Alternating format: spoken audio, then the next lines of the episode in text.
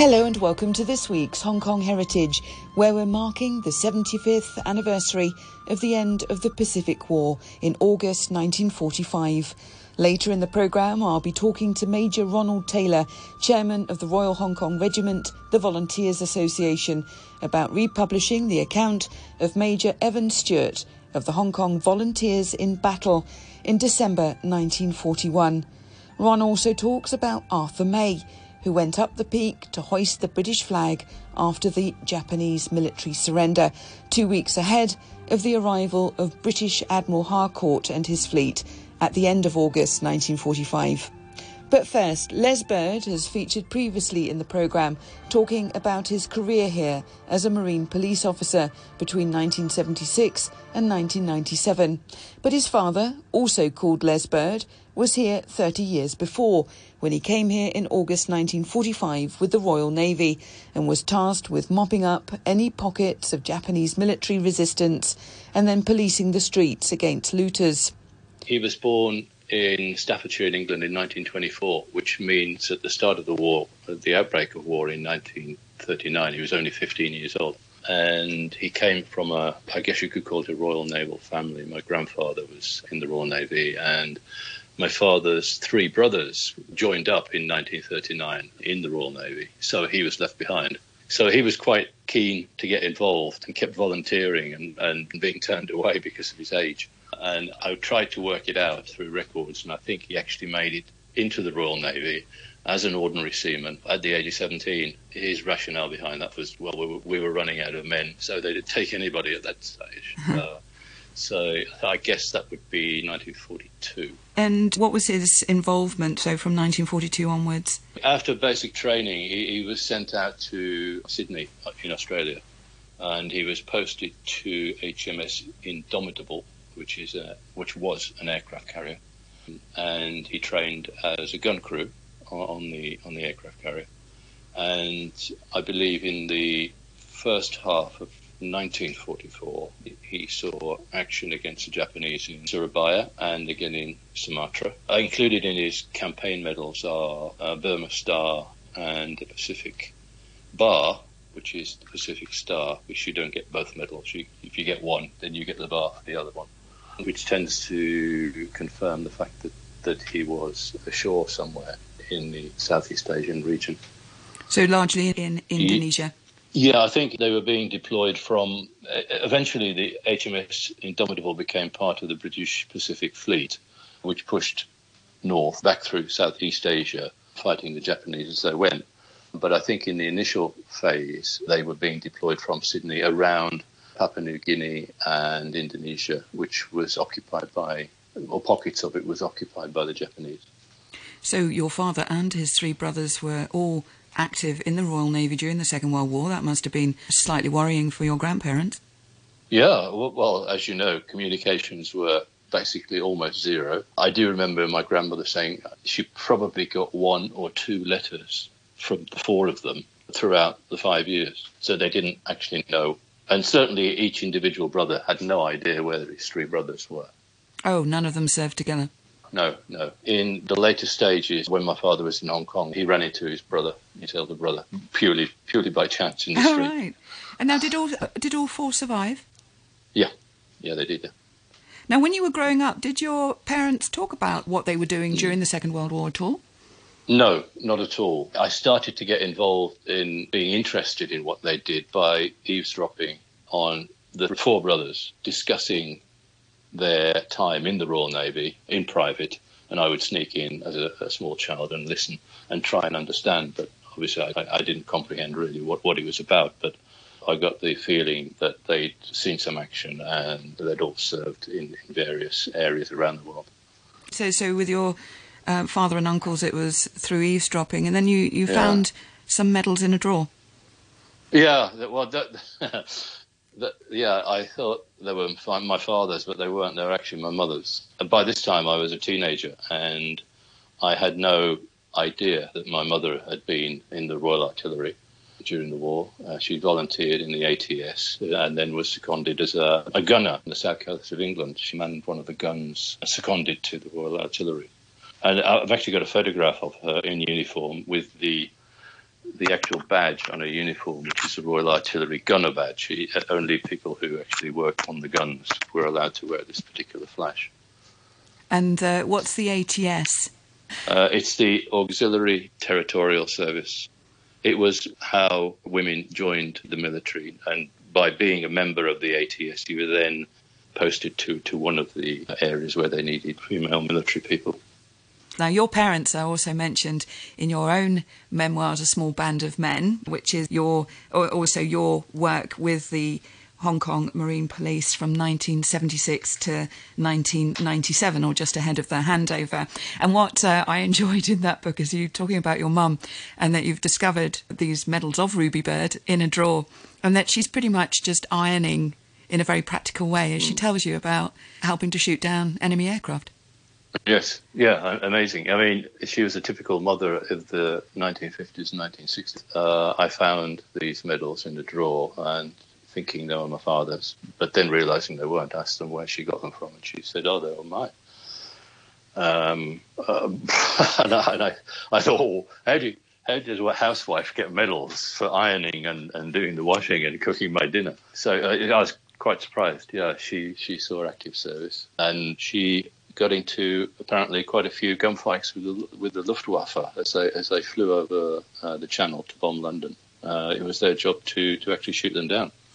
Now, you yourself came to Hong Kong in 1976 as a provisional inspector to go to police training school here, but uh, before that, you didn't actually know that your father had been to Hong Kong, and that was at the time of the surrender in 1945. Yeah, he, he, didn't tell me that. Even when I joined, I told him I was coming to Hong Kong to join the Royal Hong Kong Police and was posted to the Marine District. He, he didn't mention the fact that he'd been to Hong Kong as part of the initial force that arrived in August 1945.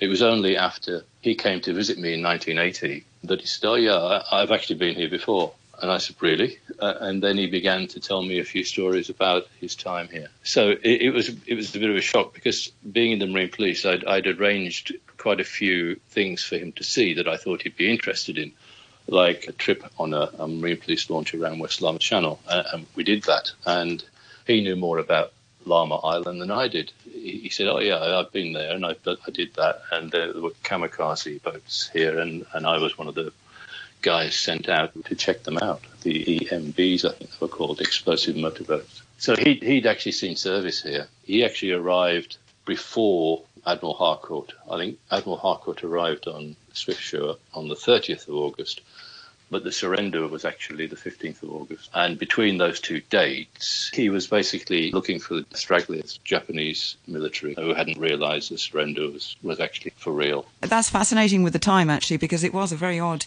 couple of weeks here in Hong Kong. There was no actual mm. guarantee that uh, uh, Hong Kong would actually revert to or remain as a British colony after 1945, and uh, certainly mm. the Americans, uh, perhaps uh, a little bit in tandem with Chiang Kai-shek, were also exactly. looking at uh, whether whether it would remain British. So yeah. you've got Harcourt steaming in, and it was it called Swiftsure, the the um, ship he was in. Yeah. yeah, that was that was his flagship. So my father's time in Hong Kong was really divided into two halves. There was the first two weeks, which you've just explained, was the middle of August, the surrender until Harcourt arrived. And then there was the next six months, which was an interesting time too, because he became almost a police officer for the first few weeks because the, the police force hadn't got itself organized properly. And so uh, a lot of the military guys were deployed to the streets to do routine patrols. And he told me predominantly it was anti looting duties because now the Japanese had gone, a lot of the properties for him, anyway, uh, he was deployed on Hong Kong Island along mid levels and up on the peak. The houses were being looted, and they were sent up on foot to to try and stop that. Yeah, an interesting time. And also, I'd have thought that a time where you just had to uh, also adapt really fast to the, the situation. Because, I mean, mm. if we look at, I mean, areas like Wan Chai, for example, were heavily bombed. Mm. As you say, there would have been plenty of people who either had been, particularly when you go into up the peak, people who would have been evacuated often in 42 or 43. Um, mm. and uh, sent overseas, or were in prisoner of war or civilian camp. So it was a very chaotic yeah. time, I'd have thought, in Hong Kong. Yes. Yeah, yeah. I mean, talk about chaotic. He, he, he told me a story about a, a patrol one evening uh, up Garden Road, a Royal Naval patrol that he was in, was fired upon from the top of Garden Road, and they exchanged gunfire for a couple of minutes till each party realised they were both British British officers. uh, the, the, the team at the top were all Marines, and and, uh, and, the, uh, and it, uh, they were they're actually shooting at each other. Fortunately, no one was hit, and they sorted that out. But that's an example of, of how fragile, I guess, the, the whole the whole place was for weeks, months. So when he came in, where was he coming from, and uh, and what sort of ship did he come?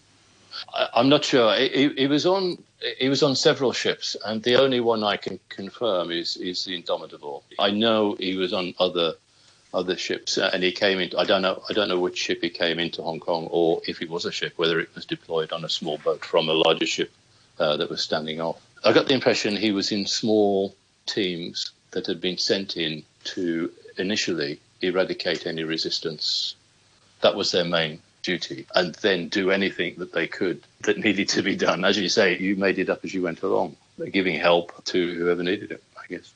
Do you know where he stayed in Hong Kong? I know he was posted to Hong Kong Island. He was staying somewhere on Hong Kong Island because another of his duties was to escort the Japanese prisoners of war. This is some months later over to Kai Tak on a daily basis. They would march through the streets of central usually four or five hundred uh, Japanese soldiers over to Kaitak, and their job was to repair the runway that had been bombed by the Allies uh, to stop the Japanese uh, using it. So he would take a, a, party of maybe three, four hundred over to Kaitak every day, and then bring them back in the evening. So he was here for six months. Mm, yeah, he was here till the early part of 1946. So your parents were Les and Ruby Bird, and and you're saying mm. that so your father Les Bird also mm. bumped into his older brother here. Yes, surprisingly enough, in the China Fleet Club. uh, and uh, actually, in 1980, when he came here, um, as a Marine police officer, I had uh, associate membership to the China Fleet Club. Of course, it was the China Fleet Club, the old one, before they knocked it down in the early 80s. So I was able to take him in to the China Fleet Club, the fleet club that he socialized in uh, in 1946, and that's where I got a lot of my my information from him after a few drinks in the bar. yes, the memories came flooding back. They they did, yeah. It's quite remarkable actually. Uh, but, and I do remember when we stepped outside and we stood in Gloucester Road, and he, he looked across the road at the, the, the, buildings, whatever was up at that time, and he said uh, he looked at the pavement. and He said, "This is actually the waterfront. Yes. This is where this is where the waterfront was. If you came out here and took two or three more steps, you would end up in end up in the harbour." How did you feel about being back? Him? Yes. Mm. man of little emotion. I don't know really. I think I think he enjoyed it. I think he he enjoyed being with me, particularly on that trip. He came back several more times afterwards. But that first trip, I could see the memories coming back as we saw various things. I was able to take him all over Hong Kong, being in the Marine Police. Uh, so we were able to see things from a maritime perspective. We went into HMS Tamar, and you know a lot of his memories came back there. So I think it was quite. I think he enjoyed it. I think he enjoyed it. My thanks to former Marine Police Commander Les Bird talking there about his parents Les and Ruby Bird and their work in the Second World War.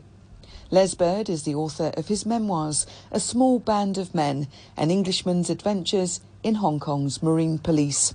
Moving on to the second half of the programme, I chat with Major Ronald Taylor, the chairman of the Royal Hong Kong Regiment, the Volunteers Association, who tells me about the republication of Major Evan Stewart's December 1941 Hong Kong Volunteers in Battle, when Stewart ran the Volunteers Number 3 Company.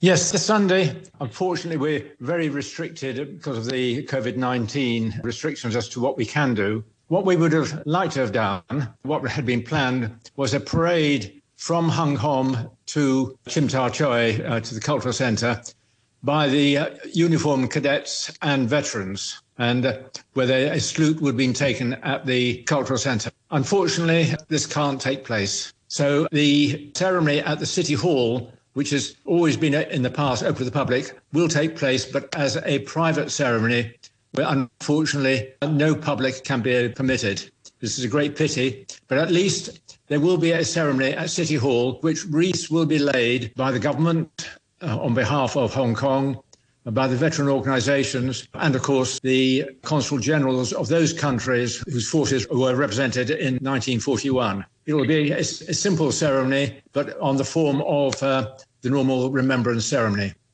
Now, over the years, you will have known uh, a number of former volunteers, and also from those years, from from the Second World War here, and also a, a number of uh, active servicemen at that time. How do you feel when you are at the cenotaph and now at City Hall, as you remember them? I remember a number of these people as as friends. To think now that they're no longer with us, and it's at times it was difficult for them to really explain exactly what uh, what they'd gone through in 1941. And bit by bit, things came out, but one never really got a full picture of how they'd suffered. And they didn't want to remember. So I think it's right that we remember them for what they did. Next week, we've got uh, a book coming out that is actually a reprint or a republishing of a, a, book of an account by Evan Stewart oh. or Major hmm. Evan Stewart. Now, he was part hmm. of the volunteers and uh, he was very much. Yes, and this has been, I mean, it's been republished. It was, it started off in the 1950s when he originally wrote it, then was republished in the early 2000s and now again. So uh, tell me about Evan Stewart's account. Well, Evan Stewart, uh, he was the, I think, the, the only person who actually was involved in the battle, physically there commanding number three company at Wong Chong Gap. Uh, he's the only person who actually wrote about the battle. Other people who have written histories and excellent histories on the battle have, have all done it by hearsay or uh, second-hand uh, accounts. And Evan Stewart's one of the earlier ones to come out, and many historians have taken his account as a reference for their fuller accounts of the battle as a whole. Now, he actually was a prisoner of war after the Battle of Hong Kong in December 1941, mm. and uh, so wrote part of his account there and then after the war. Is that right? Yes. While in captivity, he brought together his fellow officers and asked them to record uh, what they did and what they remembered of the battle.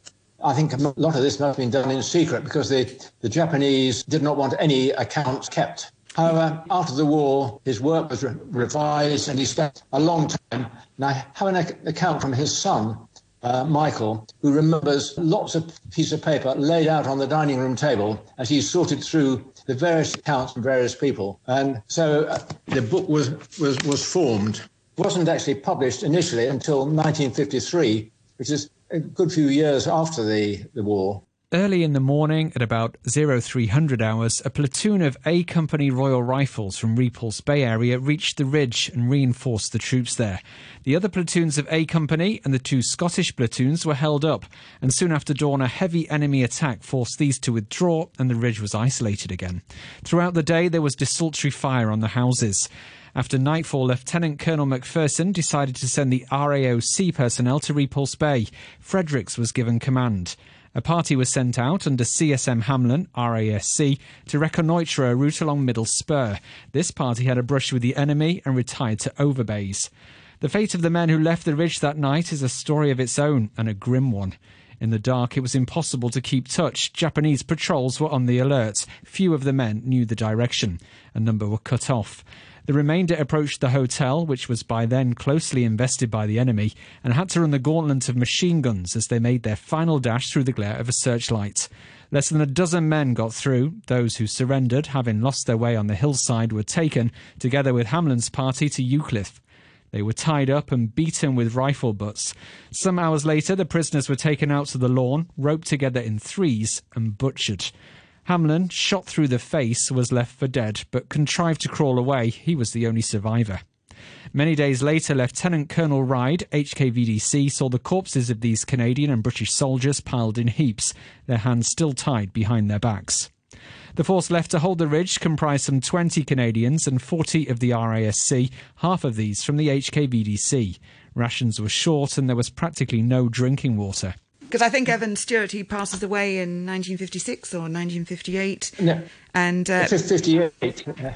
But I have to say, as somebody who, with the Hong Kong Heritage Programme, I, am not exactly an oral history historian as such, because that would require hours and hours of people talking about their memories. That's a kind of different study to producing a radio programme. But of course, you are dealing a lot with people's perceived and actual memories. And they are the people who are there. They are the people who experience this, which mm-hmm. means that normally the, the memories can be very true.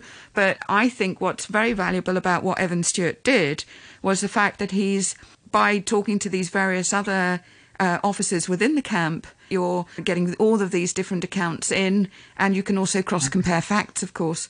Uh, yes, certainly true, because his account was of the actions of the Hong Kong Volunteer Defence Corps. And of course, he was number three company. He could talk uh, or write in detail about what happened at Wong Nei Chung and what he did afterwards.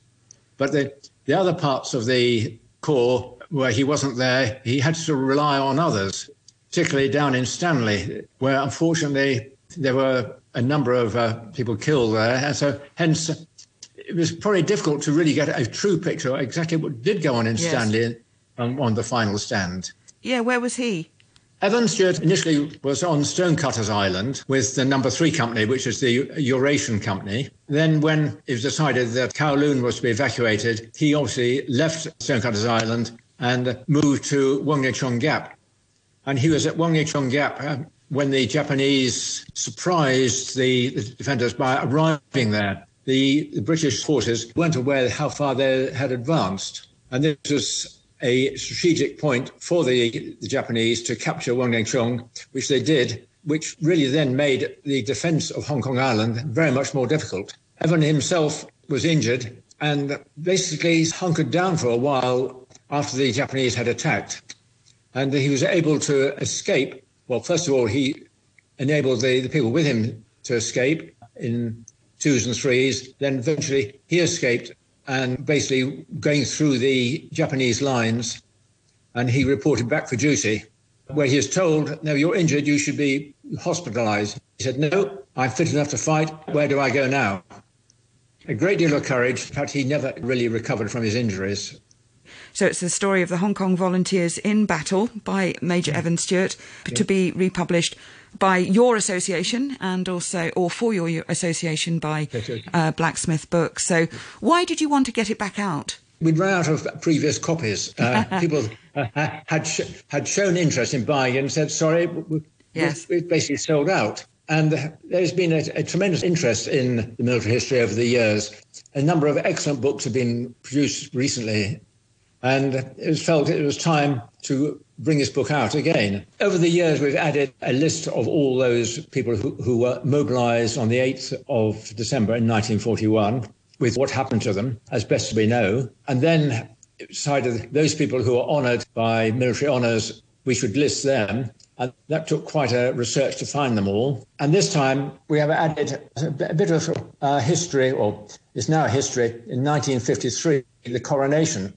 Evan Stewart led the, the contingent from Hong Kong, the military contingent from Hong Kong, to the coronation uh, procession. And he wrote about it. And this is a wonderful piece of prose uh, stuck away in one of our journals. I felt it was really ought to be made public so other people can enjoy it and appreciate a bit about the coronation. Coupled with this, there are two excellent tributes to uh, Evan uh, when he passed away. One by uh, Brigadier Sir Lindsay Ride, who was the founder and the runner of the British Army Aid Group in China. And the other one was by Bevan Field, who was under command of Evan in the Battle of Hong Kong and, and held out all day in a, in a pillbox and really held up the Japanese advance. He was captured, but the, the Japanese respected him because he'd done so well. They allowed him to be a prisoner as opposed to uh, the way they treated a lot of their people they'd captured. It was thought he would never survive because he was injured, but he did, and uh, subsequently became second in command of the regiment. And uh, his other leading thing was, while as a prisoner of war, he reformed Hong Kong land and got Hong Kong land in a form to be as it is today, um, while still as a prisoner of war. Now, a few years ago, you wrote a, a, book about Arthur May, and he was, I mean, he did a variety of things, but he's also in the context of, uh, you know, talking about the surrender of the Japanese military here in August 1945. Arthur May did something actually in raising the British flag, but can you tell me about that and who he was? Yes, uh, just go back a little little way. Uh, on the it was late on the 14th of August in 1945, nearly midnight, Japan announced her unconditional surrender. It wasn't until the, the 16th of August that news of the surrender was heard in Hong Kong. Basically, the Japanese were in disbelief. They'd been brought up to believe that Japan was invincible and it was more honorable to die than surrender. The news of the surrender filtered into the prisoners of war camps and the, and the internment camps. And then the Japanese were directly asked or even told by the, about their surrender. And they were equally told by the prisoners that they were no longer going to obey Japanese orders. Arthur May at that time was in the Ma Tau Wai internment camp. We know about Stanley and we know about Sham Shui Po. Ma Tau Wai is less documented. It being a camp, been moved of various uh, uses during the, the occupation. But in August 1944, the Third Nationals, the people who were strictly not against the Allies or against the, the Japanese, they were interned. Japan became worried about them. Included there was Arthur May who, and others who had not been interned for one reason or another. Hearing about the surrender, Arthur found a flag or had one hidden within the camp, which is, you might say, rather dangerous or rather stupid thing to do. First of all, they hoisted this flag, the Union Jack, uh, within the Ma Tau Wai camp. Where was that? Uh, Ma Tau Wai Camp, Long Argyle Street, not far from Kai Tak. It doesn't exist now, or it's a housing uh, development now. So he hoisted this flag that there was buried. He hoisted this flag. Uh, the Japanese told them to take it down, and so Selwyn, uh, Selwyn Clarke, who was there, who was basically the senior person that everyone respected, refused the order. But as darkness fell, consented, saying it was the British tradition that flags fly only until sunset. the following day, Arthur and Jim Brown, uh, who had been moved from Stanley to Ma Tau Wai, they made their way across from, they slipped out of the camp made their way across to Hong Kong Island uh, during the night and went to where his mother and father were still living. Why they went interned? Well, that's another story. there, his mother, Arthur's mother, removed from the inside of a cushion a much larger Union Jack. I think it was an eight foot one, it's a big one. And they made their way to the peak, where at 9 a.m. on the 18th, uh, they hoisted this flag on the peak much to the consternation of the, the Japanese guard who were up there who didn't really know what to do. Interesting. Uh, from the peak, the flag could be seen from basically all of Kowloon and much of Hong Kong Island. Arthur claimed that he had re-established British sovereignty over Hong Kong by flying the British flag from the highest point uh, on the island. The flag now is in with the Museum of Coastal Defence. My thanks to Major Ronald Taylor, the chairman of the Royal Hong Kong Regiment, the Volunteers Association, talking there on Arthur May and earlier on the republishing of Evan Stewart's Volunteers in Battle. Thanks for listening and join me next week on Hong Kong Heritage.